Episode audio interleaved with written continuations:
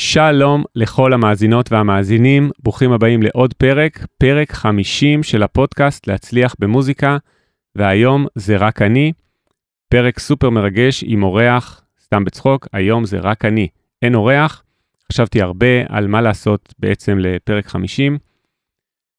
אה, ובואו נראה אם אני אצליח להחזיק מעמד בפרק שהוא רק סולו על אה, כל השלבים שאני עברתי בקריירה בעצמי, על כל מה ש...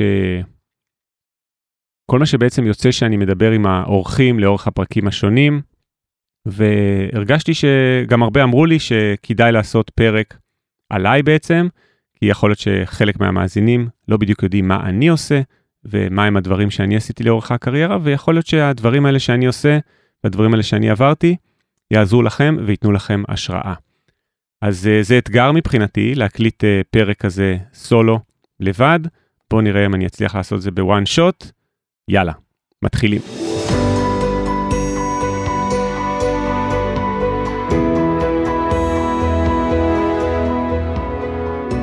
להצליח במוזיקה, פודקאסט אופטימי על קריירה במוזיקה, על שיווק למוזיקאים ועל איך לקחת את החלומות שלכם ולהפוך אותם ליום-יום שלכם. עמית ויינר מארח אורחים מוזיקאים, יוצרים ואומנים שמספרים על החיים והבחירות שלהם בקריירה.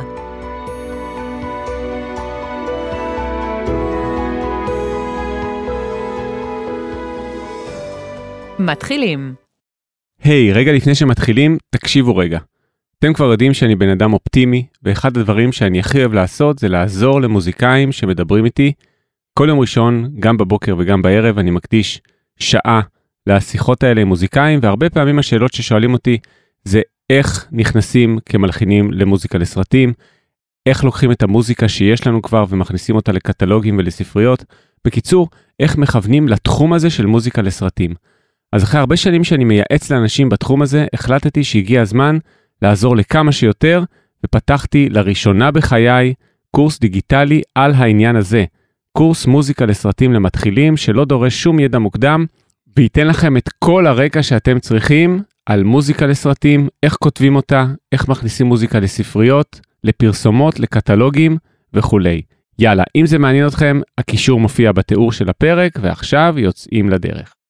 אז אני רוצה להתחיל דווקא ממה למדתי מהשנה הזאת שבה אני עושה פודקאסט, 50 פרקים, אחד כל שבוע. אני חושב שזה משהו שגם יכול לתת לכם הרבה ערך. Uh, הסיבה בכלל שחשבתי לעשות פודקאסט הייתה קודם כל כי אני מאוד אוהב להקשיב לפודקאסטים בעצמי. Uh, כשהתחלתי גרתי בגבעתיים, היום אני גר בנתניה, ובשני המקומות האלה הייתי נוסע לעבודה שלי, שזה באקדמיה למוזיקה בירושלים, עוד מעט אני אספר בדיוק uh, מה העבודה שלי בעצם. ובכל הנסיעות האלה, וגם כשאני עושה ריצות, וגם הרבה פעמים בחדר כושר, ובכלל, גם כשאני עושה אה, כלים, מכניס כלים למדיח בבית, אני תמיד אוהב לה, אה, לתת עוד משהו למוח לעשות. אה, כבר יצא שדיברתי על זה עם הרבה מהאורחים, שאני לא מקשיב למוזיקה אה, ככה סתם בעצמי, מבחינתי מוזיקה זה המקצוע, אז אני מקשיב למוזיקה במלוא הריכוז. האמת היא שאני לא כל כך יכול לנהוג ולהקשיב למוזיקה, זה קצת מפריע לי בנהיגה, אני מרגיש. אז אני אוהב דווקא פודקאסטים. אה, מוזיקה אני אוהב לשבת באולפן, באמצע, בין שני הרמקולים, להקשיב בדיוק מה עושה הבאס, מה עושה הגיטרה וכולי. מה שנקרא בעיות של מוזיקאים, שאנחנו כבר לא יכולים להקשיב למוזיקה כמו בן אדם מן היישוב סתם ככה בשביל ליהנות. אה, לא יודע אם זה אצל כולכם ככה המוזיקאים, אבל ככה זה אצלי. בכל מקרה, אני מאוד אוהב פודקאסטים בעצמי, ואני ממש עשיתי בינג' על פודקאסטים שתרמו לי המון. אה, אני יכול להגיד גם מה הם, אחד זה המנגל, ששמעתי ממש את כל ה-250 פרקים שלו, אני חושב. אחרי זה יש את מיוזיק ביזנס, פודקאסט על מוזיקה אה, דומה לפודקאסט הזה, שנתן לי הרבה השראה של חגי גולדובסקי ואלון ברק. היו גם פודקאסטים על עסקים אה, או על יזמות שמאוד עניינו אותי. יש פודקאסט שנקרא חצי שעה של השראה, אה, של ערן גפן, שגם כן נותן לי המון השראה, והקשבתי, אני חושב, כמעט לכל הפרקים שלו. אז אה, קלטתי שאני מאוד אוהב פודקאסטים בתור התחלה, אה, וגם שאני מאוד אוהב להיפגש עם אנשים. אה, זאת הייתה תקופה, לפני שהתחלתי את הפודקאסט, תקופה שהייתי נפגש עם המון אנשים, גם בתעשיית המוזיקה, אבל גם לא רק. ואני זוכר שפעם אמר לי חבר טוב שלי, שבזמנו היה מאוד מאוד בכיר בחברת פייזר, חברת התרופות בישראל, הוא אמר לי, תשמע, אם אתה נפגש עם כל כך הרבה אנשים, למה אתה לא מקליט בעצם את הפגישות האלה? ככה שאנשים אחרים יוכלו להרוויח מהשיחה שמתנהלת בפגישה הזאת. ואמרתי לו, וואלה, זה ווין ווין. אני נהנה מהפגישה. השיחה תהיה גם ככה על נושאים שבכל מקרה תכננו לדבר, אבל נקליט את זה, ואולי זה ייתן גם לעוד אנשים ערך.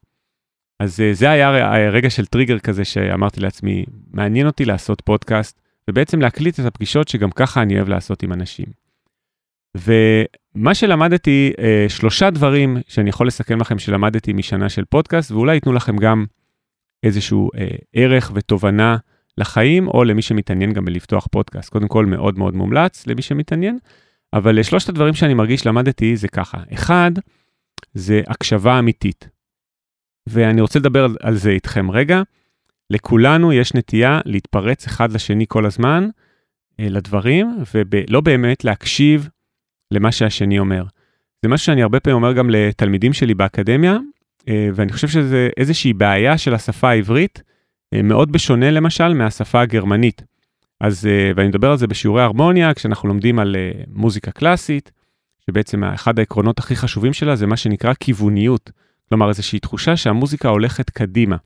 לא ניכנס לזה יותר מדי לעומק כרגע, כי זה קשה ב, באודיו לעשות את זה, אבל למשל, העובדה שבמוזיקה הסוב דומיננטה, נגיד דרגה רביעית, רוצה ללכת לדרגה חמישית שנקראת דומיננטה, שזה שיא המתח שרוצה להיפטר לטוניקה.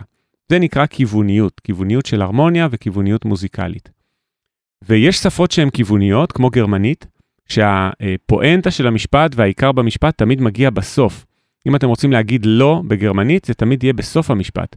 ולכן זה מכריח את כל מי שמקשיב להקשיב עד סוף המשפט. אתם לא יכולים להתפרץ למישהו לדברים כשהוא דובר איתכם בגרמנית, כי אתם לא יודעים הוא, אה, מה הוא בכלל רוצה להגיד. אם הוא רוצה להגיד לכם, אתמול הייתי בסרט וממש אהבתי אותו, לא. המילה לא מופיעה בסוף המשפט. בעברית זה לא ככה, בעברית כמעט בכל משפט שאנחנו אומרים, אפילו במשפט שאני אומר עכשיו, אתם כבר מבינים מה הולך להיות סוף המשפט. כל משפט שאני אגיד, אתם כבר יודעים די בוודאות איך המשפט הזה הולך להסתיים. זה המבנה של השפה העברית, וזה גורם לנו להתפרץ אחד לשני לדברים כל הזמן. אה, זה אנחנו, זה גם התרבות שלנו, אבל יש משהו, וזה למדתי בפודקאסט, אה, ואני מאוד אוהב פודקאסטים גם בעצמי, שבהם לא נכנסים לאורחים לדברים, אני משתדל מאוד לעשות את זה גם בעצמי, לתת לאורח לדבר. אני אפילו לא אומר כן, כן, נכון, נכון, או אתה צודק. משתדל לא, לא, לא, לא להגיד גם את הדברים האלה, כי זה מפריע לי כשאני מקשיב לפודקאסטים שכל הזמן נכנסים אחד לשני לדברים. אז גם בפודקאסט הזה החלטתי מראש שאני נותן לאורח לדבר, וכשהוא מסיים לדבר, אני שואל את השאלה הבאה או אומר את דעתי בעניין. ומה שזה גורם, זה מאוד שונה בעצם משיחה רגילה ביום-יום, זה גורם לאיזושהי הקשבה אמיתית. כי אני מחליט מראש שבזמן שהאורח מדבר, אני לא הולך להיכנס לו למשפט. גם אם אני חושב שהוא צודק, גם אם אני חושב שהוא לא צודק, גם אם יש לי, פתאום עלה לי איזה סיפור נורא נורא מעניין שקרה לי, שמזכיר את מה שהוא סיפר באותו רגע, אני לא הולך להיכנס לו לדברים, אני נותן לו לסיים את מה שיש לו להגיד. ויש בזה, אה, בהקשבה האמיתית הזאת, שבה אנחנו ממש מקשיבים למה שהצד השני אומר, יש בזה משהו מאוד עמוק. גם אנחנו מבינים יותר, אני ככה הרגשתי, כן, 50 פרקים, גם אני מבין יותר מה הצד השני באמת אומר, וזה גם גורם לי אה, להרהר יותר באותו זמן על דברים שמהדהדים אצלי בזמן שהוא מדבר. אז אה, דבר ראשון שלמדתי מ-50 פרקי פודקאסט זה הקשבה אמיתית, מזמין אתכם לנסות את זה בבית ובחיים שלכם. בן הזוג מדבר איתכם, תקשיבו לו עד סוף המשפט, תראו איזה נפלאות זה קורה. אם לא תתפרצו, יכול להיות שבאמת תבינו מה הוא אומר. הרבה פעמים אנחנו מתפרצים גם לבני הזוג שלנו לדברים, אה, ולא תמיד בגלל זה אנחנו מבינים בדיוק מה הם רצו להגיד, או לפעמים את כל מה שתכננו להגיד ולהתפרץ, הוא כבר יגיד בהמשך המשפט. אז זה כבר לא יהיה רלוונטי. אז דבר ראשון וחשוב, הקשבה אמיתית. דבר שני, אה, דבר מאוד מעניין שאני מרגיש שלמדתי בעצמי, גם על עצמי וגם על, אה, על מוזיקאים בעצם, זה הדמיון בין האורחים. ואני אגיד לכם ממש בשיא הכנות, לא תכננתי ולא האמנתי שזה הולך להיות ככה, שאני אזמין 48 אורחים, כי הפרק הראשון והפרק הזה זה איתי בעצם סולו, אז יצאו 48 אורחים. אה, לא דמיינתי שה-48 אורחים מתחומים כל כך שונים, טכנאי מאסטרינג, טכנאי מיקס, טכנאים של דולבי אטמוס, מעצבת סאונד, מלחינות, זמרות, נגניות ונגנים, יזמים, אנשים מהייטק, מנכ"ל יוניברסל, כל האנשים שהתארחו בפודקאסט, אנשים מסימפלי ומארטליסט. לא דמיינתי שהולך להיות חוט מקשר ביניהם, כי אין סיבה, בעצם, אם חושבים על זה לעומק, אין סיבה ש-48 אורחים כל כך שונים, יהיה בהם איזשהו חוט מקשר. אבל לאט לאט, ככל שהפרקים התקדמו, למדתי שזה ככה. ולא רק שיש חוט מקשר, הרגשתי שהחוט המקשר הזה מסמל גם אותי, ויכול להיות שגם אתכם. אז הנה אני אה, חושף אותו בפניכם. והחוט המקשר הזה זה שהם לימדו את עצמם, self-taught, את מה שהם עושים היום. כלומר, הדבר הזה שהוא המקצוע שלהם היום, בשיא ההצלחה שלהם בקריירה, כל האורחים הם סופר מצליחים, כמו שכבר שמעתם. הדבר הזה שאותו הם עושים היום, הם לימדו את עצמם, ודווקא אותו הם לא למדו במקום אחר. וזה מעצים, אני חושב, את החשיבות של לימוד עצמי. אני אתן את עצמי דווקא כדוגמה, אבל אתם יכולים להקשיב לכל הפרקים ותראו שגם שם, כל פרק זה דוגמה מאוד יפה לזה.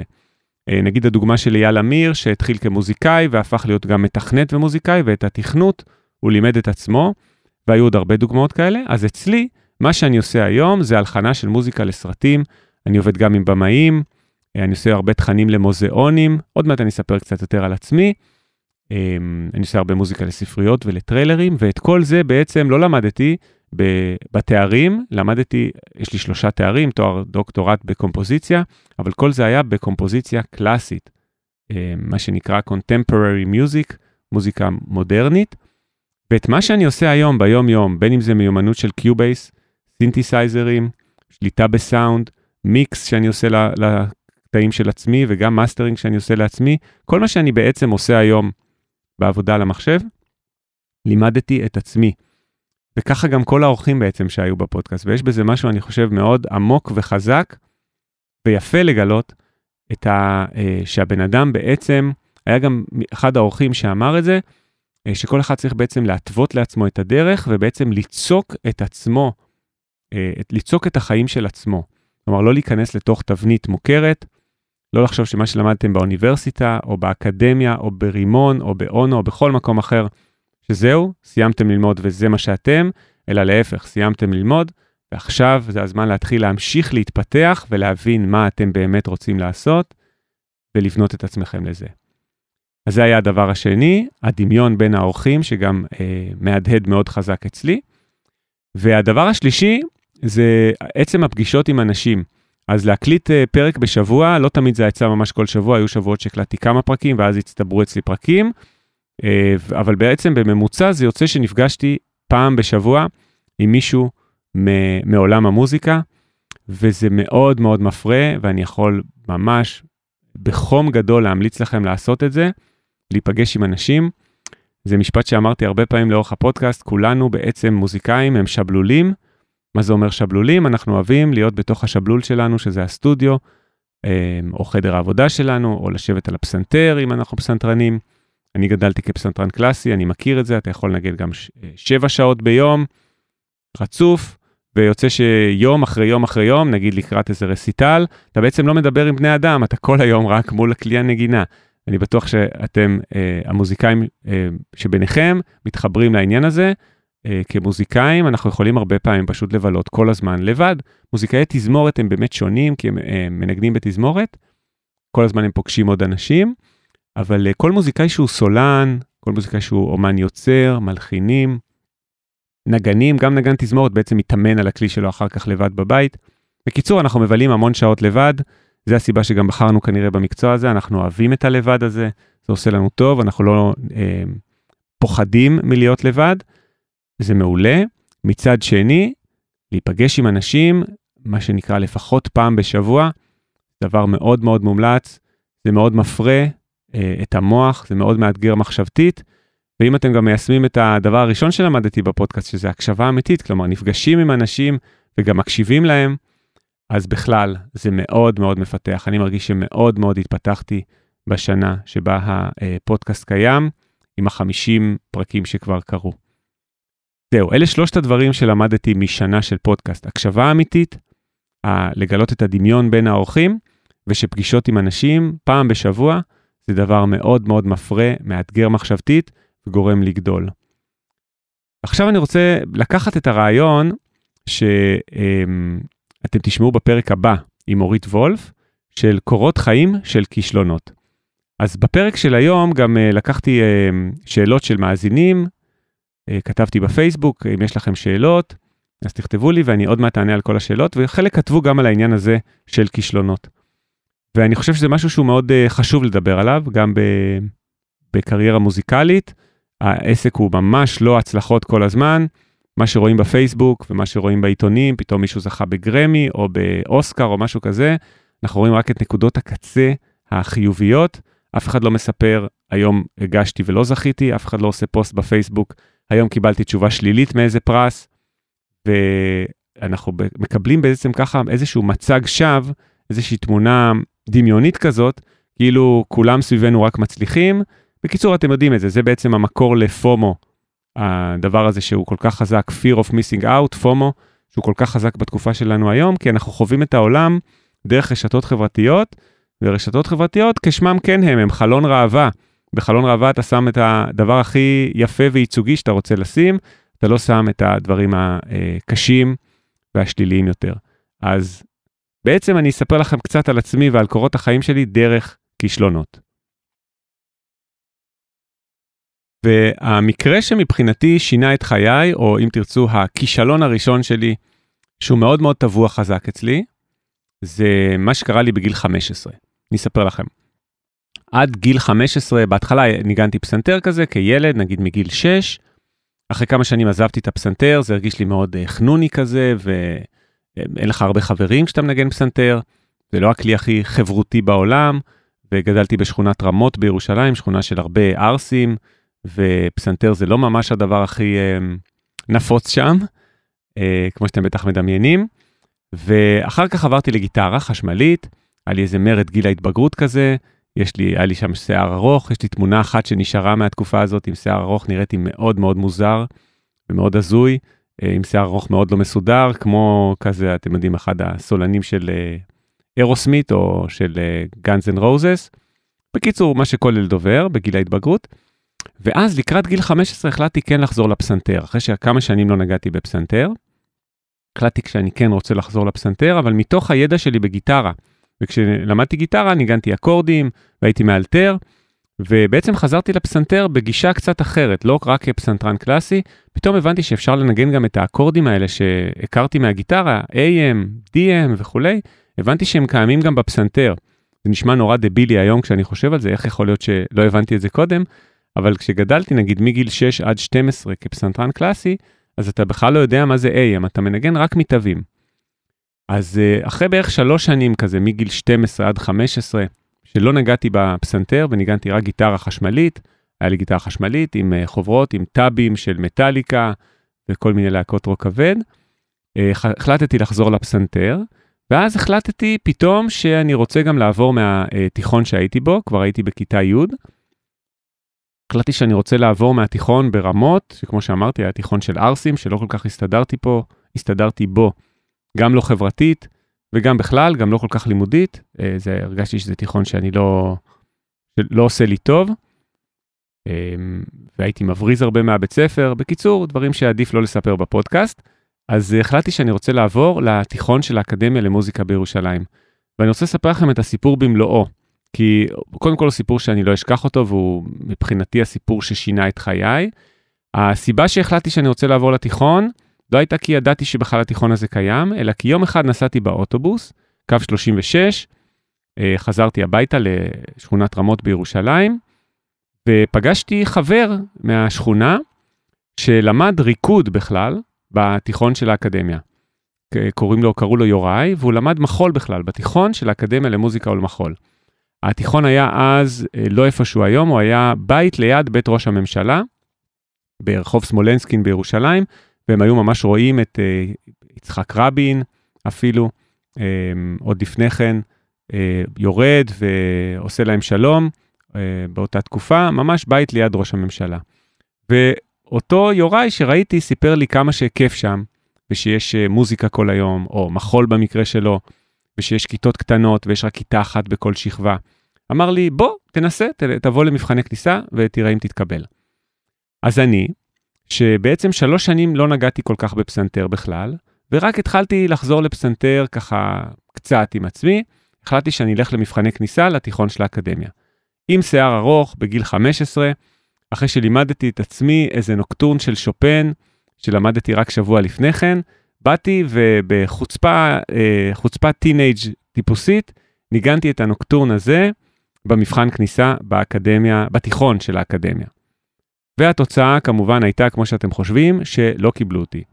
לא רק שלא קיבלו אותי, אה, אחד המורים שם, שאני זוכר את שמו, אבל לא נגיד את שמו כרגע, אה, ישב איתי לשיחה אחר כך, מורה רוסי כזה קשוח, ואמר לי, תשמע, יש לך פער מאוד מאוד גדול, אה, ככה לא תהיה פסנתרן, יש תחרות מאוד גדולה במו, ב, ב, בלהיות פסנתרן קלאסי היום, ואיפה שאתה נמצא כרגע, זה לא יוכל לקרות.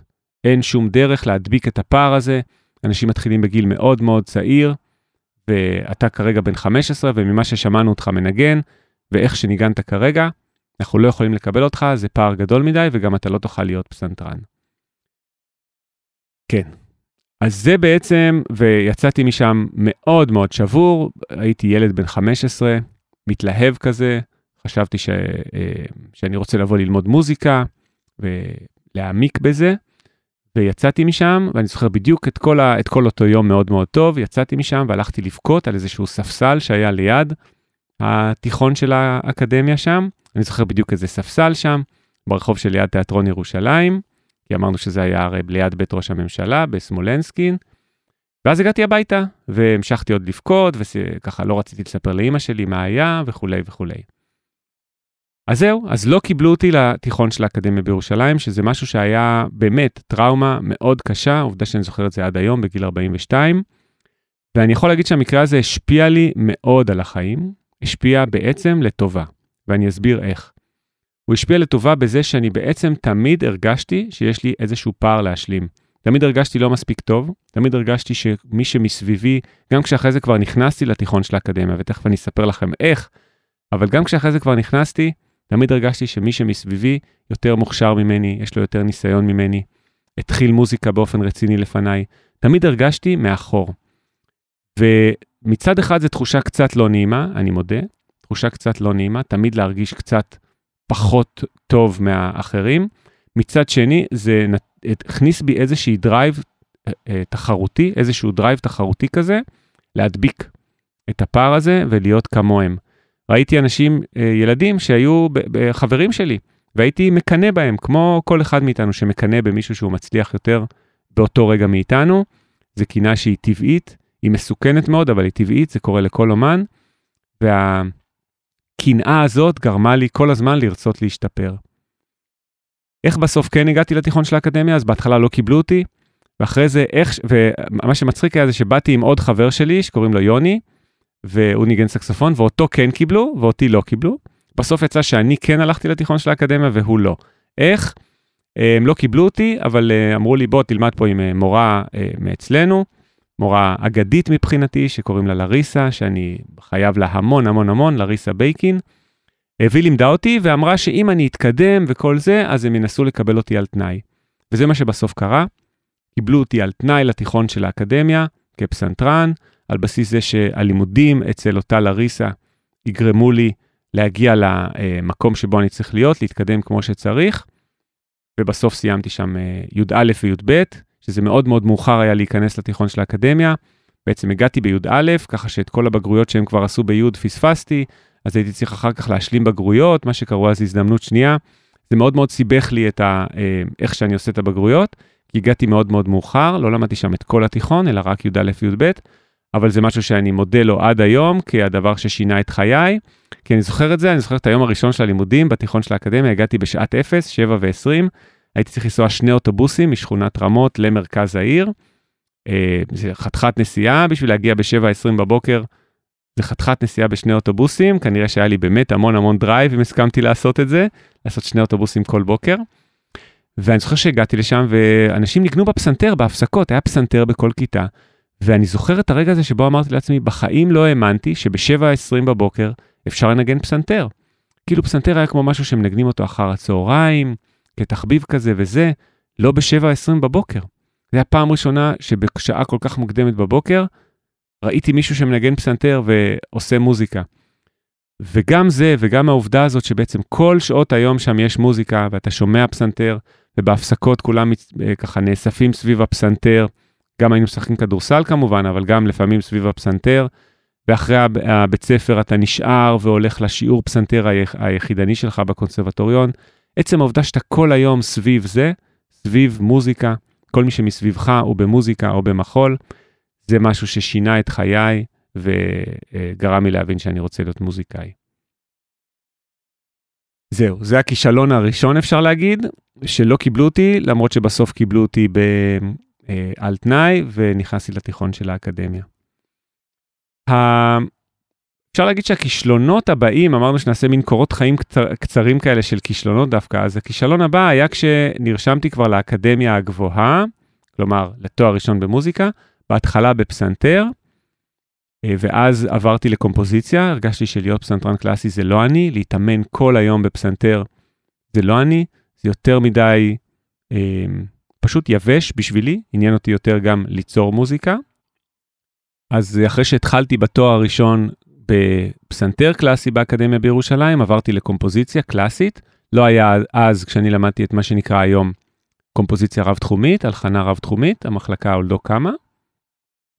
ואחרי, אני חושב, שנתיים בקומפוזיציה קלאסית, החלטתי שגם בזה אני לא מתחבר, ופשוט עזבתי. זה היה סוג של כישלון, או רגע משבר מאוד חזק בחיים שלי, גיל 20 וקצת, 20 ומשהו, שהרגשתי שאני לא, לא, לא מסתדר באקדמיה, ופשוט עזבתי לשנה, וחשבתי שאולי אני לא אהיה מוזיקאי, שאני אהיה משהו אחר. נסעתי לטיול ארוך באירופה, לבד, אה, של שלושה חודשים. הרבה אנשים עושים כזה טיול למזרח, אני החלטתי דווקא שאני רוצה לעשות אה, טיול באירופה, בחורף, בקור, טיול בלתי נשכח, שגם כן עיצב אותי למה שאני היום, אני יכול להגיד. אבל זה כבר נספר בפרק אחר או במועדים אחרים. ואז כשחזרתי אה, וחשבתי מה לעשות עם עצמי וזה, הלכתי בכלל ללמוד באוניברסיטה משהו אחר לחלוטין, פילוסופיה ומוזיקולוגיה. נרשמתי באוניברסיטה העברית והתחלתי ללמוד, וגם שם, אחרי, אני חושב, שבוע או שבועיים ראשונים, הבנתי שזה גם לא אני. כלומר, כל התקופה הזאת, הזאת הייתה תקופה מאוד משברית בחיים שלי, שלא ידעתי מה אני בעצם רוצה לעשות עם עצמי. אמ, ומה שזכרתי, ואני יכול להגיד גם לכם, זה משפט שאמר לי אחד המורים שלי הכי חשובים לפסנתר שהיו לי. היו לי כמה מורים, הייתה לי את לריסה, והיה לי את אלן שטרנפלד, ואחר כך הייתה לי את שושנה כהן. אז אלן שטרנפלד, שהוא פסנתרן מדהים בעיניי, אמר לי אה, משפט שאיכשהו נחרט לי, כי הוא, הייתי כל כך אה, שברירי באותה תקופה, שהמשפט הזה נחרט לי. הוא אמר לי, אני הבנתי שאני רוצה להיות מוזיקאי בגיל 35. וזה מין משפט כזה שאיכשהו זכור אצלי כל הזמן כמשפט של לא צריך בגיל 24 לדעת מה אתה בדיוק רוצה להיות ואיך בדיוק הקריירה שלך תיראה. אפשר לדעת לעשות, אפשר ללכת עם, ה, עם הזרם, כמו שאומרים, לחפש ולחפש, ולדעת שאתה רוצה להיות מוזיקאי, ושהתובנות האלה ייפלו עליך, וגם איזה סוג של מוזיקאי אתה רוצה להיות, לדעת את זה גם בגיל מאוד מאוחר. אה, הוא אמר 35, והאמת היא שאצלי זה גם היה בגיל מאוחר, אולי 30 וקצת. אז uh, באותה, באותה תקופה שבה עזבתי את האקדמיה הגבוהה, את התואר הראשון, עזבתי בכלל. אני זוכר שהרבה מורים אמרו לי באקדמיה, למה אתה עוזב, אתה עוד רגע מסיים את התואר, ואני הרגשתי שפשוט אין לי יותר אנרגיה, נגמר לי הדלק, אני חייב לעזוב. וכמו שאמרתי, טסתי לחו"ל לטיול לבד, חזרתי, אה, עבדתי בכל מיני מקומות, ואז אה, נרשמתי לאוניברסיטה העברית ללימודים אחרים בכלל, לא לגמרי אחרים, כלומר מוזיקולוגיה ופילוסופיה. הבנתי שגם זה ממש לא אני, זה היה לי יבש מדי. אה, פשוט לא מתאים לי, כל ה... אה, הרגשתי שזה לא מתאים לי, ואז חזרתי לאקדמיה, בהלחנה, אבל אז חזרתי בן אדם אחר. אני חושב שמאותו רגע, עד שסיימתי אחר כך דוקטורט באוניברסיטת בר אילן, מאותו רגע כשסיימתי את התואר, כשבאתי לסיים את התואר הראשון, פלוס שני באקדמיה ועד הדוקטורט, אה, כבר לא היו לי הרבה ספקות, למרות שכשאני חושב על זה, כן גם את הדוקטורט בבר אילן עזבתי פעם אחת, אז אני חושב שהיו שם עוד כמה משברים בדרך, אה, וזה משהו שכן אה, היה שזור ככה לאורך כל שנות הלימודים שלי בכל המוסדות האקדמיים, שכל פעם הרגשתי שזה לא בדיוק אני. אמנם סיימתי בסוף דוקטורט, ככה שאני כן מדופלם ודוקטור למוזיקה, אבל כל שנות הלימודים, כמו שכבר הבנתם, גם בתואר הראשון וגם בעצם בדוקטורט, כל פעם אה, הרגשתי שזה לא בדיוק אני, ואפילו יצא שאת הדוקטורט אה, חשבתי לעזוב, אפילו לרגע עזבתי, אבל אז בסוף נשארתי לסיים. אוקיי, זה לגבי אה, איך שככה הלכו הלימודים האקדמיים אצלי. ונקפוץ רגע המון קדימה בזמן, מה שאני עושה היום, ביום-יום, שוב, למי שלא מכיר ועוד לא הבין את זה מכל ה-50 פרקים, כי לא ממש סיפרתי על זה יותר לעומק, מה שאני עושה היום ביום-יום זה מלחין לסרטים, זה משהו שאני נורא אוהב לעשות, יש לי סטודיו ביתי, מאובזר ככל האפשר. אמ, אני עובד עם במאים, גם בארץ, גם בחו"ל. יש לי עכשיו כמה פרויקטים מאוד מאוד מעניינים. אחד מהם ממש גדול, שאני רק ארמוז עליו כרגע, אני אעלה עליו ברשתות החברתיות בקרוב, אבל הוא קשור לבמאי ג'יימס קמרון בפריז, ואני לא אספר כרגע עוד, אספר בקרוב, אבל משהו ממש סופר גדול, מאוד מאוד מרגש. ואני עושה מוזיקה למוזיאון מכבי חיפה, עם חברת הפקות שאני עובד איתה, ולמוזיאון לוחמי הגטאות. אני מלחין סרטים, יש לי עכשיו איזשהו סרט דוקומנטרי שאני עושה. אני עושה מוזיקה לספריות, שיוצאת ב, בעצם בחברות הגדולות ביותר בעולם, שזה יוניברסל, וורנר ו-BMG. עבדתי הרבה עם Artlist על אה, קטעים שנכנסו לקטלוג של Artlist, ועם עוד חברות שונות. אז בעצם אני מתעסק בעיקר כמלחין של מוזיקה למדיה, בין אם זה מוזיקה לסרטים, קאסטום, מה שנקרא, שאני עובד מול במאי, או מוזיקה לספריות, שאז אני כותב את המוזיקה לפני כן, ואז היא נכנסת לקטלוגים שונים. אה, מוזיקה שלי הייתה בכל רשת טלוויזיה אפשרית בעולם, מנטפליקס ו-HBO, ועד אפילו אה, רשתות בסין ובהונג קונג, כל רשת, BBC, פוקס וכולי. ככה זה בתחום של מוזיקה לספריות, אתה כותב את המוזיקה ואתה לא יודע לאן היא תגיע, היא יכולה להגיע לכל רשת בעולם, אפילו מוזיקה שלי הייתה באל-ג'זירה, שזה מין איזה אנקדוטה שאני אוהב לספר, כי אני לא באמת עבדתי עם אל-ג'זירה ישירות, אנחנו לא יכולים לעבוד עם אל-ג'זירה, אבל הם השתמשו במוזיקה שלי דרך יוניברסל בעצם. אז זה בתחום של הלחנה למדיה, ואני כותב גם מוזיקה קונצרטית, בהזמנות, בקומישנס מה שנקרא, הרכבים. אמ, עכשיו יש לי אה, הזמנה של uh, הרכב מגרמניה, שאני עובד איתם הרבה, דואו ירושלים, שהתארחו גם בפודקאסט, שאני עובד איתם על uh, יצירה חדשה, שזכינו בה במענק של מפעל הפיס, uh, ועוד יצירות, כתבתי לאחרונה יצירה לתזמורת של חן צימבליסטה, יצירה לתחרות הנבל הישראלית, זהו. עד כאן uh, העדתי על עצמי בדברים שאני עושה כרגע. עכשיו, עוד לפני שאני אענה על שאלות מאזינים, אני רואה שאנחנו כבר 31 דקות פה, זה ממש טס, אמ, ובינתיים זה ממש בטייק אחד. אז לפני שנענה על אה, שאלות שמאזינים שאלו, אני רוצה לספר על כמה שיטות עבודה שפיתחתי לעצמי, שאולי יעזרו לכם. ואלה שיטות כזה שהתפתחו לאורך, ה...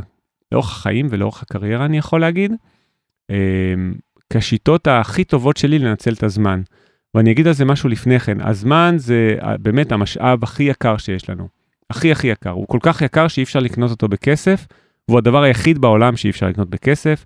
אפשר לקנות מישהי שתנקה לנו את הבית או מישהו, אפשר לקנות uh, מישהי מטפלת לתינוק, אפשר לקנות אוטו, אפשר לקנות שעון ואפשר לקנות כרטיס קול. אבל זמן, גם ג'ף בזוס לא יכול לקנות זמן. וגם אילון מאסק לא יכול לקנות זמן. וזמן זה הדבר הכי יקר לכל בן אדם, ובטח ובטח שלמוזיקאים. כי חלק גדול מהקריירה המוזיקלית וחלק גדול מהמיומנויות, נקרא לזה, המקצועיות שלנו כמוזיקאים, דורשים זמן. חלק גדול מהדברים האלה דורשים זמן. להתאמן על הפסנתר זה זמן. והזמן פה הוא, הוא פקטור מאוד משמעותי. אם יש קונצרט בקרוב, אז אני צריך להתאמן שעתיים ביום נגיד, אי אפשר להספיק את השעתיים האלה ב-20 דקות. החלק, העניין הזה של שעתיים להתאמן ביום, אני נותן כדוגמה, או שעתיים להלחין, או חמש שעות להלחין, הזמן פה הוא ממש חלק מהעניין. זה לא משהו שאפשר להספיק אותו בפחות מזה. אה, כמו שכושר, לעשות אה, אימון של שעה בחדר כושר, אי אפשר להספיק אותו בעשר דקות. כלומר, אתה לא, לא ניתן להספיק לעבוד על כל השרירים בגוף בעשר דקות, זה פשוט פיזית לא אפשרי. אני אומר את זה בתור אחד שמאוד חשוב לי גם אה, אימונים בחדר כושר, אני חושב שזה משהו שהוא מאוד חשוב לבריאות הנפשית והפיזית. אז בתור מוזיקאים שהזמן הוא דבר כל כך קריטי לנו, המון שנים הייתה לי תחושה שאני לא מנצל מספיק את הזמן. אמ, אני פתאום שם לב שלא אמרתי קודם מתי אני הבנתי שאני רוצה להיות מוזיקאי, וזה בעצם היה באזור שנות ה-30 שלי, אחרי שהתחתנתי, אה, הדברים התחילו להסתדר.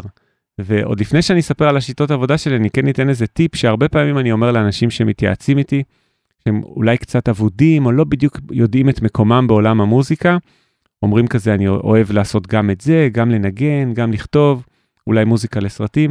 יוצא לי הרבה ל- לייעץ לאנשים כאלה, אני מאוד אוהב את זה גם, בימי ראשון אני תמיד עושה את השיחות טלפון האלה.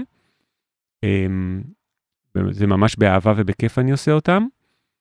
אז אה, מה, ש... מה שאני הרבה פעמים אומר לאנשים שמרגישים אה, אבודים קצת בתור מוזיקאים, זה תביא ילדים. ואז הכל יסתדר. ואני יודע שזה נשמע קצת מצחיק להגיד, אה, איך יכול להיות שכשתביא ילדים הכל יסתדר, אבל יש בזה משהו שהוא מאוד נכון בעיניי. ברגע שיש ילדים בבית, קודם כל להתחתן זה דבר מאוד מומלץ, אני גם ממליץ לכם את זה, אבל ההבדל המשמעותי בין אה, לא להיות נשוי לכן להיות נשוי הוא לא כזה הבדל. ההבדל הבאמת משמעותי קורה כשיש ילדים, ואז פתאום הזמן שלך הופך להיות ממש ממש מוקצב. אה, אני אבא מאוד מאוד מעורב, אה, אנחנו עושים את הכל ממש חצי חצי, אה, ממש בצורה כמעט של משמרות, מארגנים כל שבוע, חצי שבוע אני עם הילדים, חצי שבוע אה, אשתי עם הילדים, ובסוף שבוע אנחנו ביחד. אנחנו עשינו את זה ממש מהילד הראשון שהיה לנו. והרגשנו שזה נותן לשנינו באמת את הספייס ואת היכולת גם להיות עם המשפחה, זה דבר סופר חשוב, הכי חשוב בחיים, אבל גם להיות בקריירה, גם לי וגם לאשתי. אז ברגע שיש ילדים, ואתה יודע למשל שיום מסוים שלך נגמר בשעה 4, כי בשעה 4 אתה הולך לאסוף את הילד מהגן, אגב, גם היום, כשאני מקליט את הפרק, היום הזה הולך להיגמר אצלי בשעה 4, בשעה 4 אני אוסף, אוסף את שני הילדים, וזהו, מ-4 אני מה שנקרא סוגר משמרת כל הערב לבד, אמ, עד, עד שהילדים הולכים לישון. אי אפשר להלחין, אי אפשר לעבוד על אה, מוזיקה, אתה רק עם הילדים פול טיים. ויש בזה משהו מאוד מאוד נכון, אני חושב, לנפש, לדעת שבשעה 4 בימים מסוימים, נגמר לך היום, אתה עובד כמו טורבו.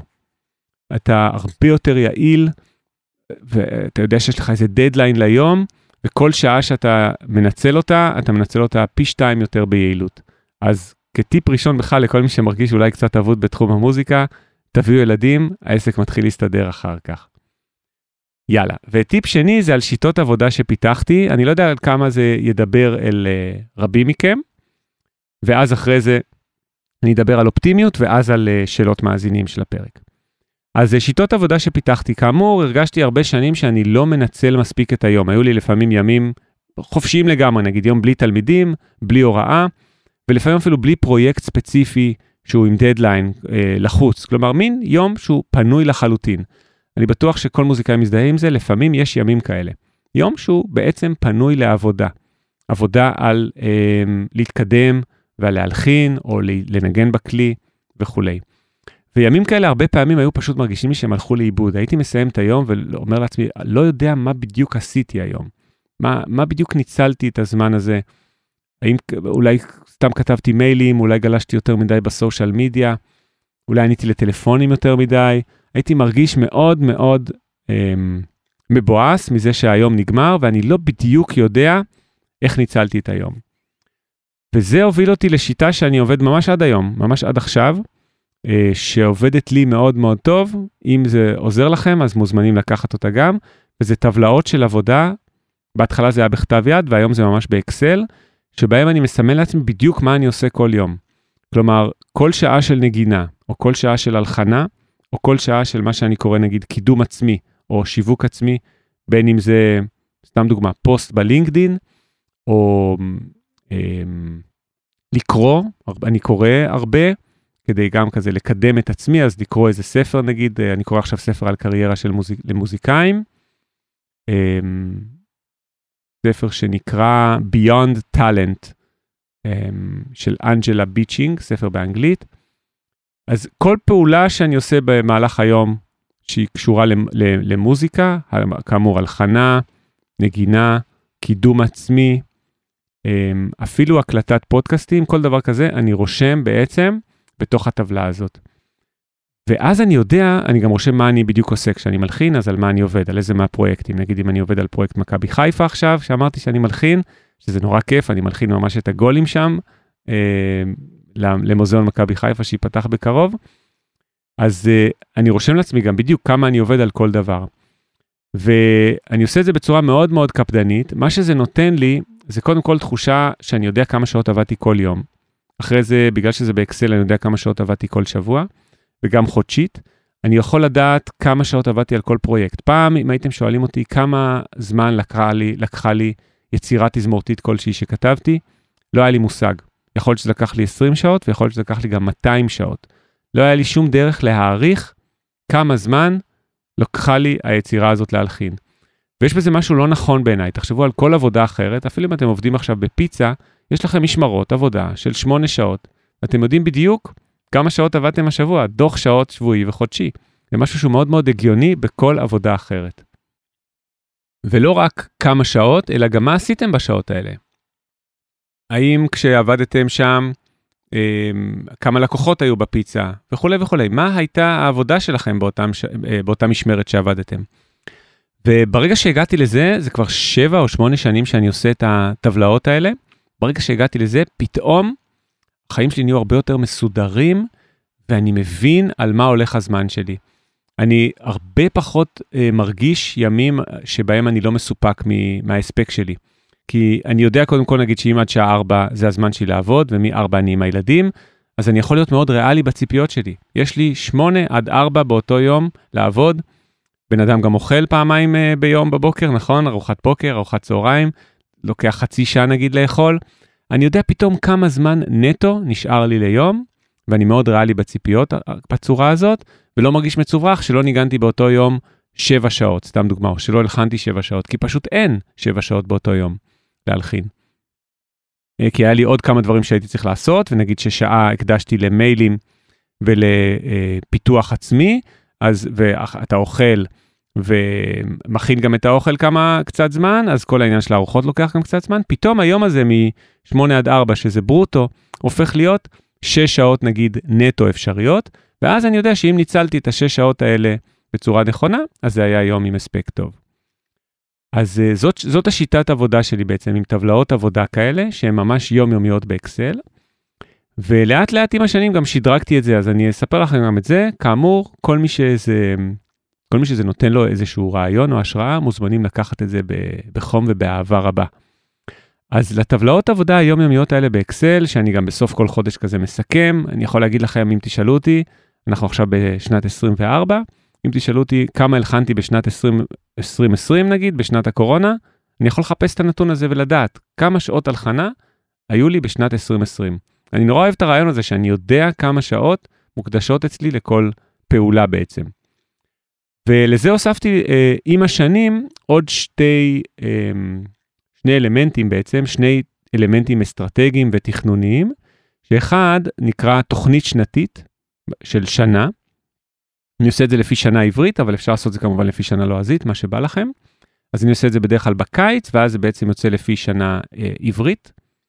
ואת זה לקחתי מבלוג שפעם הייתי ממש קורא כל הזמן, של ברק וייס, שאולי אתם מכירים, בלוג מאוד מאוד מומלץ על שיווק למוזיקאים, של ברק וייס, והוא המליץ לעשות את זה. וכשהוא כתב את זה, זה פתאום נפל לי האסימון כמה שזה הגיוני. הרי כל עסק בעולם, גם גוגל, יש לו תוכנית שנתית. גוגל יש לה תוכנית לכמה היא הולכת להרוויח בשנה הקרובה, כמה לקוחות יהיו, איך היא הולכת לגדול בשנה הקרובה. יש לה גם לא רק תוכנית שנתית, אלא גם תוכנית רב-שנתית, מה יקרה איתה עוד חמש שנים וגם עוד עשר שנים. ו... וככה עסקים עובדים, גם עסק הכי קטן, גם מספרה וגם uh, מישהי שעושה ציפורניים בבית, אמורה להיות לה תוכנית שנתית של כמה לקוחות היא צריכה, uh, כמה שעות עבודה, איך היא תשווק לעוד לקוחות וכולי וכולי. ונפל לי האסימון והבנתי שגם אני, כמוזיקאי, אני עסק לכל דבר שצריך תוכנית שנתית. אז uh, אני מקדיש לזה הרבה זמן בכל קיץ, בלכתוב תוכנית שנתית, ולקחתי ממש מברק וייס את השיטה שבה הוא ממליץ, uh, שזו שיטה מאוד מומלצת, אני אספר אותה כזה בקצת, אבל אתם יכולים לקרוא עליה גם בבלוג שלו. ו... וזו תוכנית שנתית שהיא מאוד דומה בעצם לתוכנית שנתית עסקית שכל עסק או חברה עושים. שקודם כל אני רושם לי הצלחות שהיו ישנה, במה הצלחתי, בכל התחומים.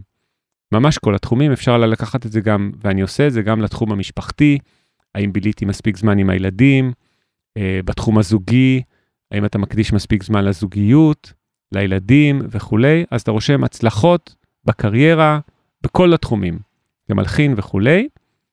אה, אחרי זה אתה רושם כישלונות, זה כמובן הדבר הפחות נעים לרשום, אבל אתה רושם גם את זה. מה לא עבד טוב השנה. בכל התחומים, כמו שאמרתי, גם אה, מבחינה הלחנתית, אולי לא הלחנתי מספיק יצירות, אה, או מספיק קטעים, אולי לא דחפתי מספיק את המוזיקה למקומות חדשים, אה, בנגינה וכולי וכולי. אז ושוב, גם אפשר לקחת את זה לח, לחיים האישיים, לזוגיות או לחיי משפחה. אז רושמים הצלחות, כישלונות, ואז יעדים לשנה הבאה. ויעדים גם כן בכל התחומים. מה אני רוצה להספיק כמלחין, כמה יצירות, מאיזה תחומים, איך אני רוצה לקדם את המוזיקה שלי. אתן לכם סתם דוגמה, אני עכשיו מקדם את המוזיקה שלי בקידום ממומן בספוטיפיי, אמ, ואני רואה בזה ממש אה, עלייה, אה, ממש יומיומית וחודשית, וזה משהו שאני רוצה להמשיך לעשות אותו, וזה משהו שהוגדר אצלי בתוכנית השנתית, שהוא חלק מהעניין. אני רוצה להגדיל את הנוכחות שלי, נקרא לזה, ב streaming services כמלחין, ואני עושה את זה ככה, גם בקידום ממומן וגם בלהוציא הרבה קטעים חדשים שם. אז uh, זו תוכנית שנתית שאני עושה פעם בשנה, ואני מדפיס אותה, והיא נמצאת אצלי במגירה. כל התוכניות השנתיות, יש לי כבר כזה שבע שנים כאלה תוכניות, ופה ושם אני מסתכל בה. Uh, האופטימלי, אני חושב, זה להסתכל בה פעם בחודש כזה, בתחילת כל חודש, אבל לא, לא יכול להגיד שאני ממש עושה את זה כל חודש. אני פה ושם כזה נזכר שהרבה זמן לא הסתכלתי, ואני מסתכל ורואה אם אני בכיוון, אם אני עדיין עומד ביעדים, אולי קצת השתנו היהודים, היעדים לאורך השנה, וזה קורה הרבה פעמים, שמשהו שתכננתי באוגוסט, כשאני מתכנן את התוכנית השנתית, אני פתאום מבין בפברואר ש... אה, ש... שיש לי יעד חדש. זהו, אז זה דבר נוסף, כאמור אמרתי טבלאות עבודה יומיומיות באקסל, יש את התוכנית השנתית, ולאחרונה, ממש לאחרונה, לפני איזה כמה חודשים או שנה, התחלתי להוסיף גם תוכנית חודשית, שזה יותר קל לעשות, אני עושה את זה ממש בקצת זמן, בתחילת כל חודש, של מה המטרות והיעדים לחודש הקרוב. וואו. אני מרגיש שאני מדבר המון, אני מקווה שזה עוזר לכם ונותן לכם כל מיני רעיונות להשראה. דבר אחרון לפני שאלות למאזינים, למרות שכבר הפרק הולך ומתארך. אז דבר אחרון הוא העניין של האופטימיות. תראו, הפודקאסט, כמו שאתם כבר יודעים, נקרא להצליח במוזיקה, פודקאסט אופטימי על קריירה במוזיקה. ואני חייב לדבר איתכם רגע על העניין הזה של אופטימיות. אני מקליט את הפרק הזה עכשיו, עדיין אנחנו בתקופת מלחמה, תחילת פברואר 24. אני מקווה שמי ששומע את הפרק הזה גם בפברואר 26, כבר המלחמה הזאת היא דבר מאוד מאוד רחוק ממנו, אבל עוד בלי קשר למלחמה ועוד הרבה לפני המלחמה, כבר המון המון שנים הבנתי את הכוח של אופטימיות וחיוביות. וזה משהו שאני מזכיר אותו הרבה בפרקים, אבל היום כשאני פה בפרק לבד, סולו, זה משהו שהוא סופר חשוב בעיניי ויכול אה, לעזור גם לכם, אני מקווה. וקודם כל זה אופטימיות וחיוביות באנשים שמקיפים אתכם. אין דבר יותר חשוב בעולם הזה מהאנשים שסובבים אתכם, במיוחד בין בת הזוג, בני משפחה והחברים הקרובים, המעגל הקרוב מה שנקרא. זה הדבר הכי הכי חשוב בעולם, שיכול או להרים אתכם למעלה, או להוריד אתכם למטה. ככה החיים עובדים. וזה כל כך פשוט כש, כשמבינים את זה, ומבינים שאפשר לשנות. אה, נגיד אם יש לכם אנשים שאופ, אה, שמקיפים אתכם, שהם אנשים פסימיים, אנשים שאוהבים לקטר, להתבכיין, להגיד כמה רע, ואלה האנשים שאתם מבלים איתם, אלה האנשים שאתם יוצאים איתם לבלות, או שאתם מדברים איתם בטלפון. אם זאת הגישה שאתם שומעים ביום-יום, ככה אתם תהיו. המוח, אה, כל מה שהוא מקבל, הוא מאבד, וכל מה שהוא שומע סביבו, זה, זה ככה הוא uh, מנסה להידמות לזה, זה תכונות של, uh, שלנו כבני אדם. אנחנו מקיפים את עצמנו באנשים, ואז אנחנו מנסים להיות דומים להם. וזה תמיד ככה. והרבה שנים אני יכול להגיד שהקפתי את עצמי, בלי ידיעה כמובן, זה היה כזה כנראה משהו uh, בתת מודע, הקפתי את עצמי באנשים פסימיים, יותר קוטרים, יותר מתבכיינים, שאוהבים לקטר ושקורים להם דברים שליליים כל הזמן בחיים. עכשיו, מה זה קורים להם דברים שליליים? לכולנו קורים דברים קשים ושליליים בחיים. כל הזמן.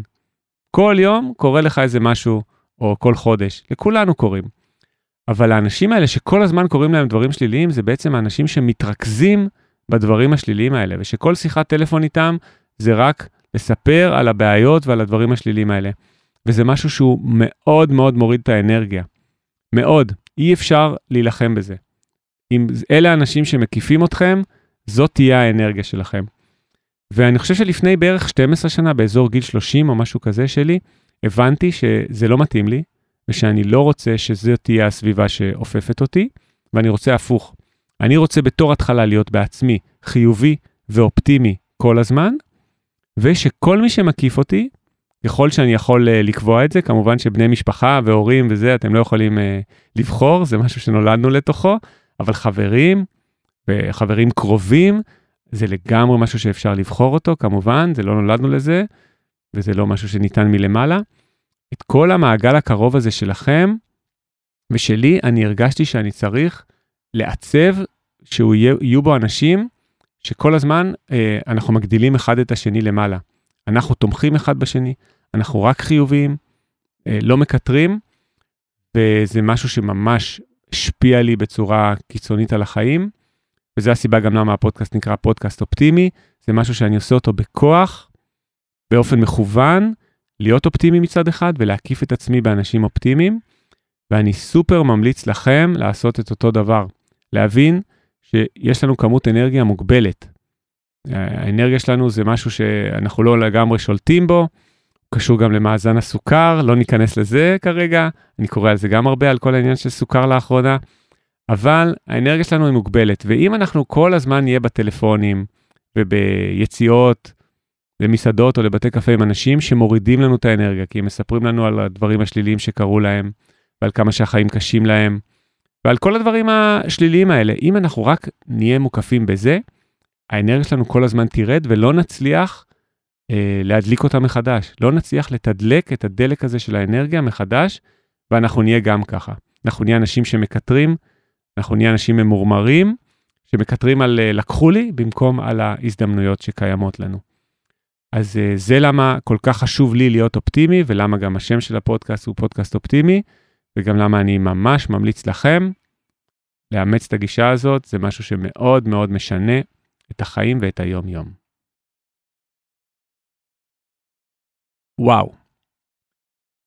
שאלות מאזינים, הגענו לחלק האחרון של הפרק. אז uh, אני אקריא כמה מהשאלות ואני אשתדל לענות על uh, ככל האפשר על כולן.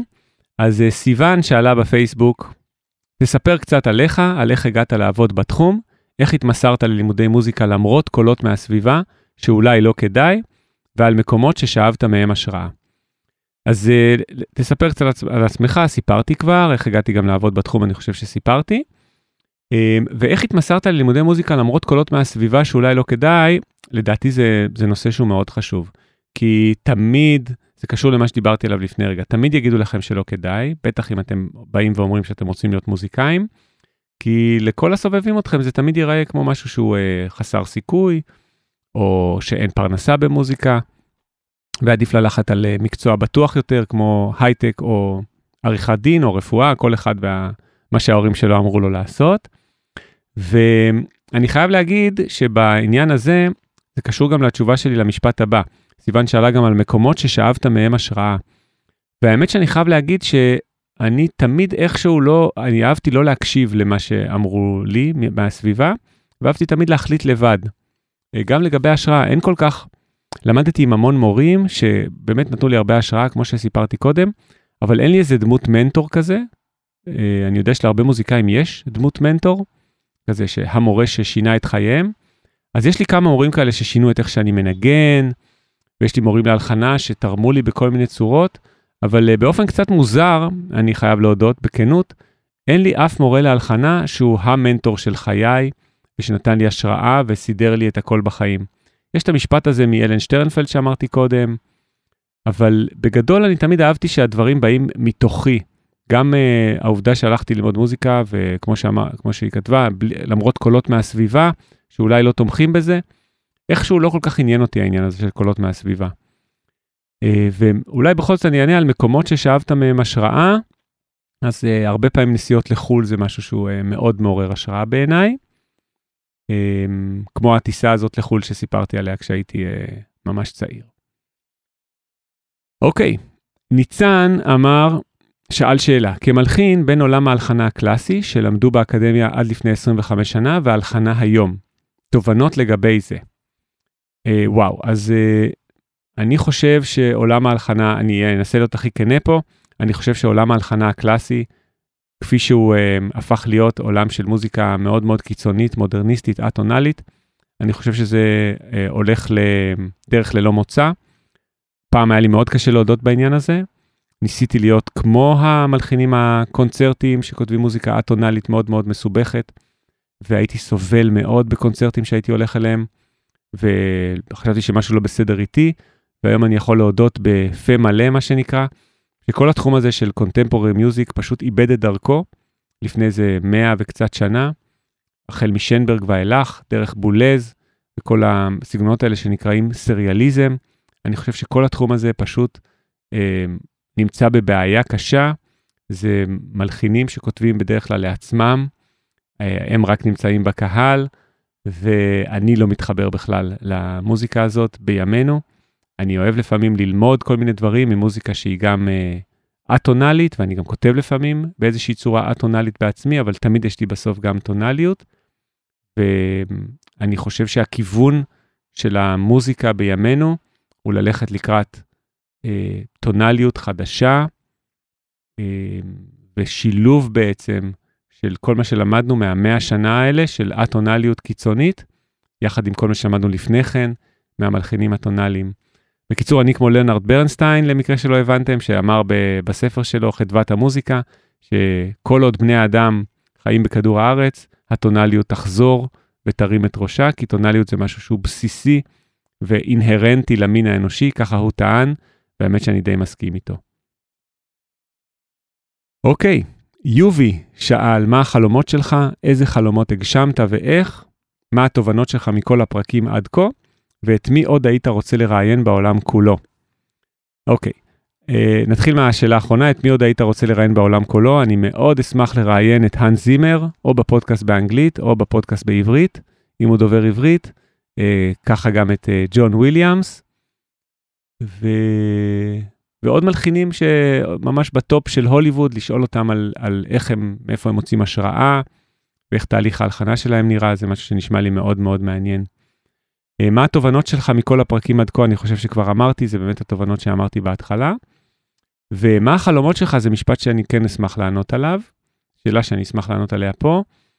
ואני תמיד הרגשתי, אה, וכמו שאמרתי בתחילת הפרק, אני אנסה להיות בפרק הזה כמה שיותר כנה. אומרים כן, אני יודע שאומרים כן, אבל אני אוהב את המילה כנה. אני תמיד הרגשתי שהחלומות שלי זה, והעיסוק שלי במוזיקה זה משהו שהוא מעבר למוזיקה. אני מאוד מאוד אוהב מוזיקה, אני אוהב את החוויה הפיזית של להקשיב למוזיקה, אני אוהב איך שהמוזיקה נוגעת לי פיזית באוזניים, עם רמקולים טובים. אני אוהב לגעת בפסנתר ולנגן מוזיקה, אני אוהב את התחושה הפיזית הזאת של אצבעות על הפסנתר, בין אם זה על פסנתר אקוסטי שיש לי בסטודיו, או על המקלדת מידי.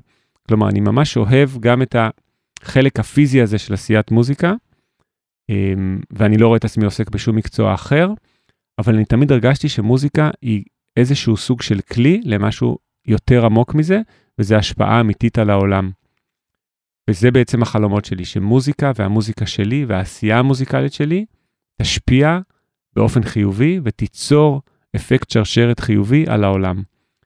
ראיתי לפני כמה ימים במייל שקיבלנו אה, באיגוד הקומפוזיטורים הישראלי שאני חבר בו, ומישהו כתב שם שאין למוזיקה השפעה על העולם, ואנחנו המלחינים צריכים בכל זאת להלחין מוזיקה, למרות שאנחנו מבינים שאין לנו השפעה על העולם. ואני כל כך לא מסכים עם המשפט הזה, שאני, הנה אני אומר את זה פה, אני בשום אופן לא מסכים עם המשפט הזה, אני חושב שלמוזיקה יש השפעה על העולם, כמו לכל דבר אחר, כמו שיש ל... לעבוד בחברת הייטק שמשנה את העולם, כמו שיש ל...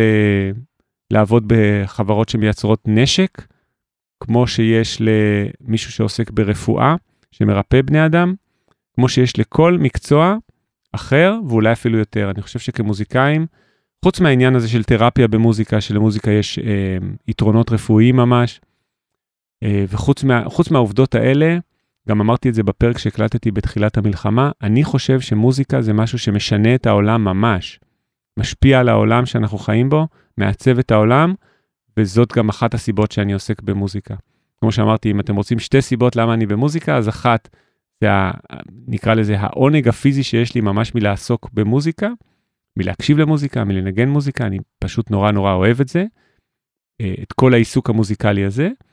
ושתיים, זה אני חושב שלמוזיקה יש השפעה מאוד חזקה על העולם, אה, ואני רואה את זה באופן אישי גם בפרויקטים שאני עושה, בין אם זה פרויקט של המוזיקה מהשואה שסיפרתי עליו באחד הפרקים, פרויקט שיש לי ש... שאני רואה בו המון המון ערך והשפעה, ובין אם הרבה דברים אחרים שאני עושה. אז אלה החלומות שלי. רועי שאל, האם לדעתך מוסד לימודים אקדמי שמלמד לימודים גבוהים במוזיקה צריך להכין אותנו המוזיקאים ליום שאחרי הלימודים? ואם כן, אז איך הוא עושה את זה? רועי באלף שאל את זה. תודה רועי על השאלה. אני חושב שכן, אני חושב שמוסד לימודים אקדמי צריך ללמד גם על קריירה, ללמד על כסף, ללמד על עיסוק במוזיקה, והאמת היא שאני גם עושה את זה בעצמי עם תלמידים שלי, גם פרטיים, מדבר איתם גם על כסף וגם על uh, עבודות, וממש גם על קריירה, ולא רק עם תלמידים פרטיים, לא רק עם תלמידים פרטיים, אלא גם בקורסים. Uh, אני חושב שגם אצלנו באקדמיה אנחנו התחלנו להכניס את זה, וזה טוב. אני מקווה שבשאר המוסדות גם מכניסים את העניין הזה. אני חושב שמוסד אקדמי בהחלט צריך גם ללמד את מקצוע המוזיקה, אבל גם את איך בעצם אחר כך עובדים כמוזיקאים. יאללה, עוד איזה שתיים, שלוש שאלות, ואז אנחנו נסיים, אנחנו כבר שעה פה, זה לא יאומן איך הזמן טס. נועם שאל, מה היית עושה אם לא היית מוזיקאי? תודה, נועם, על השאלה, והאמת שאין לי תשובה. הייתי תמיד אה, מוצא את עצמי באיזשהו מקום במוזיקה. אה, אם לא הייתי מוזיקאי, הייתי מוצא את עצמי כמוזיקאי אחר. אה, כל סוג של עיסוק במוזיקה היה מתאים לי, בין אם זה לעבוד בחברת מוזיקה, או לנגן פסנתר, או ללוות, אה, ללוות אה, אודיציות בתזמורת, כל מיני עבודות שגם עשיתי במהלך החיים. אני לא רואה דרך שבה לא הייתי מוצא את עצמי במוזיקה, אני חושב שהייתי מוצא את עצמי בכל דרך שהיא, גם אם הייתי מתפרנס פחות או בקושי, הייתי מוצא את עצמי בכל תחום, אה, בכל העולם הזה של המוזיקה, הייתי חייב למצוא את עצמי באחד המקומות האלה. אה, חי שאל, בכל מקרה, מה שמעניין אותי לשמוע זה על החיבור בין העבודה באקדמיה לבין העבודה כיוצר עצמאי בכל המובנים. ניהול זמן וחיים, תשומת לב, איך הדברים מפרים אחד לשני ועוזרים אחד לשני. אז אה, תודה חי היקר על השאלה, ולי זה מאוד מפרה אחד את השני. מצד אחד אני עובד באקדמיה כמרצה, מה שנקרא מרצה בכיר, באקדמיה למוזיקה בירושלים, והייתי עכשיו שבע שנים שם ראש המחלקה ליצירה רב-תחומית. מצד שני את שאר השבוע ואת שאר הזמן שלי אני מבלה כמלחין, כיוצר עצמאי, וזה מאוד מאוד מפרה. גם אני חושב, אני אגיד גם את הסיבות, אני חושב שעצם ההוראה, עצם זה שאתה מלמד משהו, אתה לומד אותו מאוד מאוד טוב ומתפתח כמוזיקאי. אה, בואו נגיד שזאת סיבה אגואיסטית כזאת, שבעצם זה שאני מלמד אחרים, אני גם מתפתח כמוזיקאי, וזאת הסיבה כביכול האגואיסטית, אבל הסיבה השנייה היא שאני חושב שבמוזיקה יש משהו שהוא מאוד קהילתי, אה, שעושים אותו ביחד, ועצם זה שאני או כל מוזיקאי אחר חולק מהניסיון שלו למוזיקאים אחרים, זה חלק מהעיסוק המוזיקלי בעיניי. לא סתם כל המלחינים הגדולים בתולדות המוזיקה, וגם כל מוזיקאי כמעט היום מלמד מוזיקה, בין אם זה באך, בטהובן, מוצרט, אה, ברמס, רחמנינוב. כולם גם עסקו בהוראה באיזושהי צורה, אני חושב שזה חלק מהעניין הזה של בלהיות מוזיקאי, אתה גם מעביר את הניסיון, את הידע, אמ, את הניסיון חיים שלך בעצם לאחרים. אז אה, זה משהו שהוא מאוד מפרה לדעתי בשני הצדדים בעיניי, ואני חושב שאני לא רואה את החיים שלי אחרת, כלומר, רק כאחד מהשניים. לא הייתי רוצה לעסוק רק בהוראה מצד אחד, וגם אני לא בטוח שהייתי רוצה להיות אך ורק מלחין בלי הוראה מצד שני. יכול להיות שעוד עשר שנים אני אגיד אחרת, אבל כרגע אני רואה איך הדברים מאוד מאוד מפרים ועוזרים אחד לשני. טוב, ושאלה אחרונה, וואו, בואו ניקח את השאלה הזאת.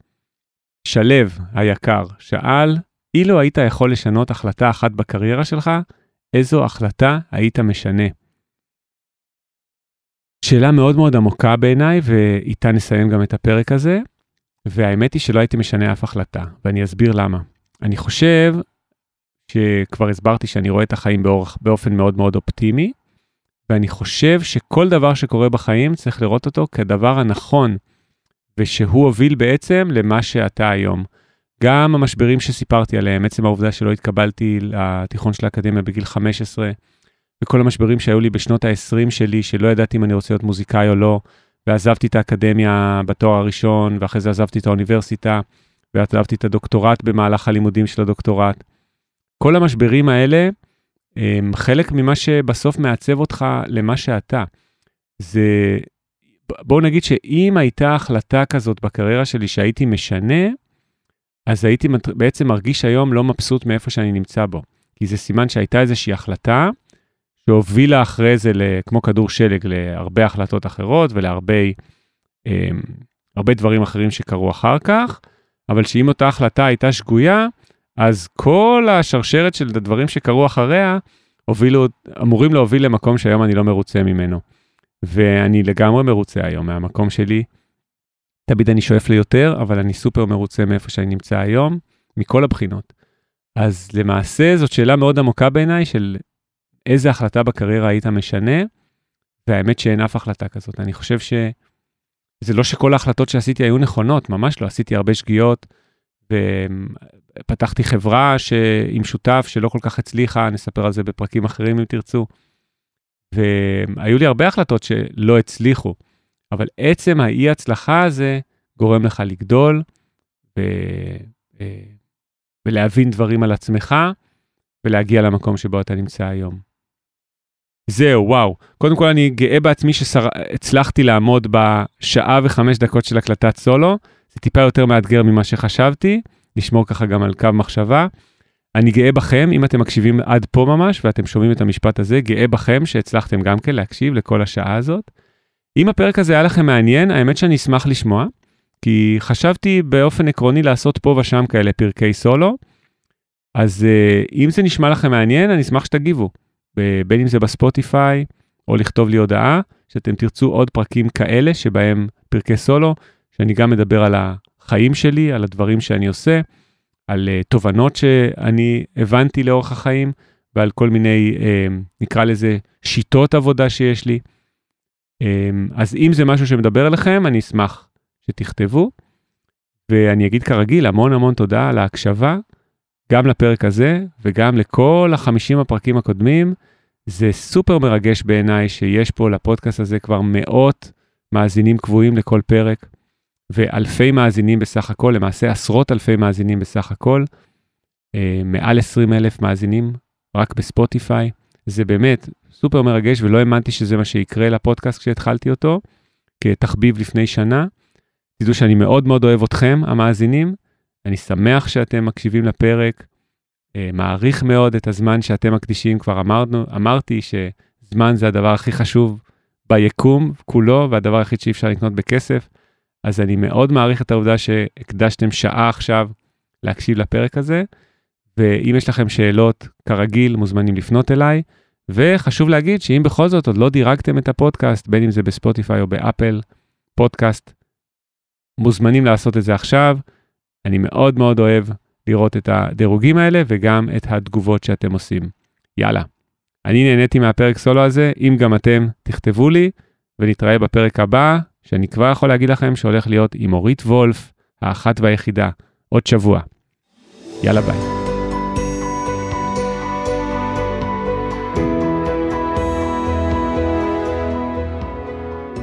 להצליח במוזיקה, פודקאסט אופטימי על קריירה במוזיקה, על שיווק למוזיקאים ועל איך לקחת את החלומות שלכם ולהפוך אותם ליום-יום שלכם.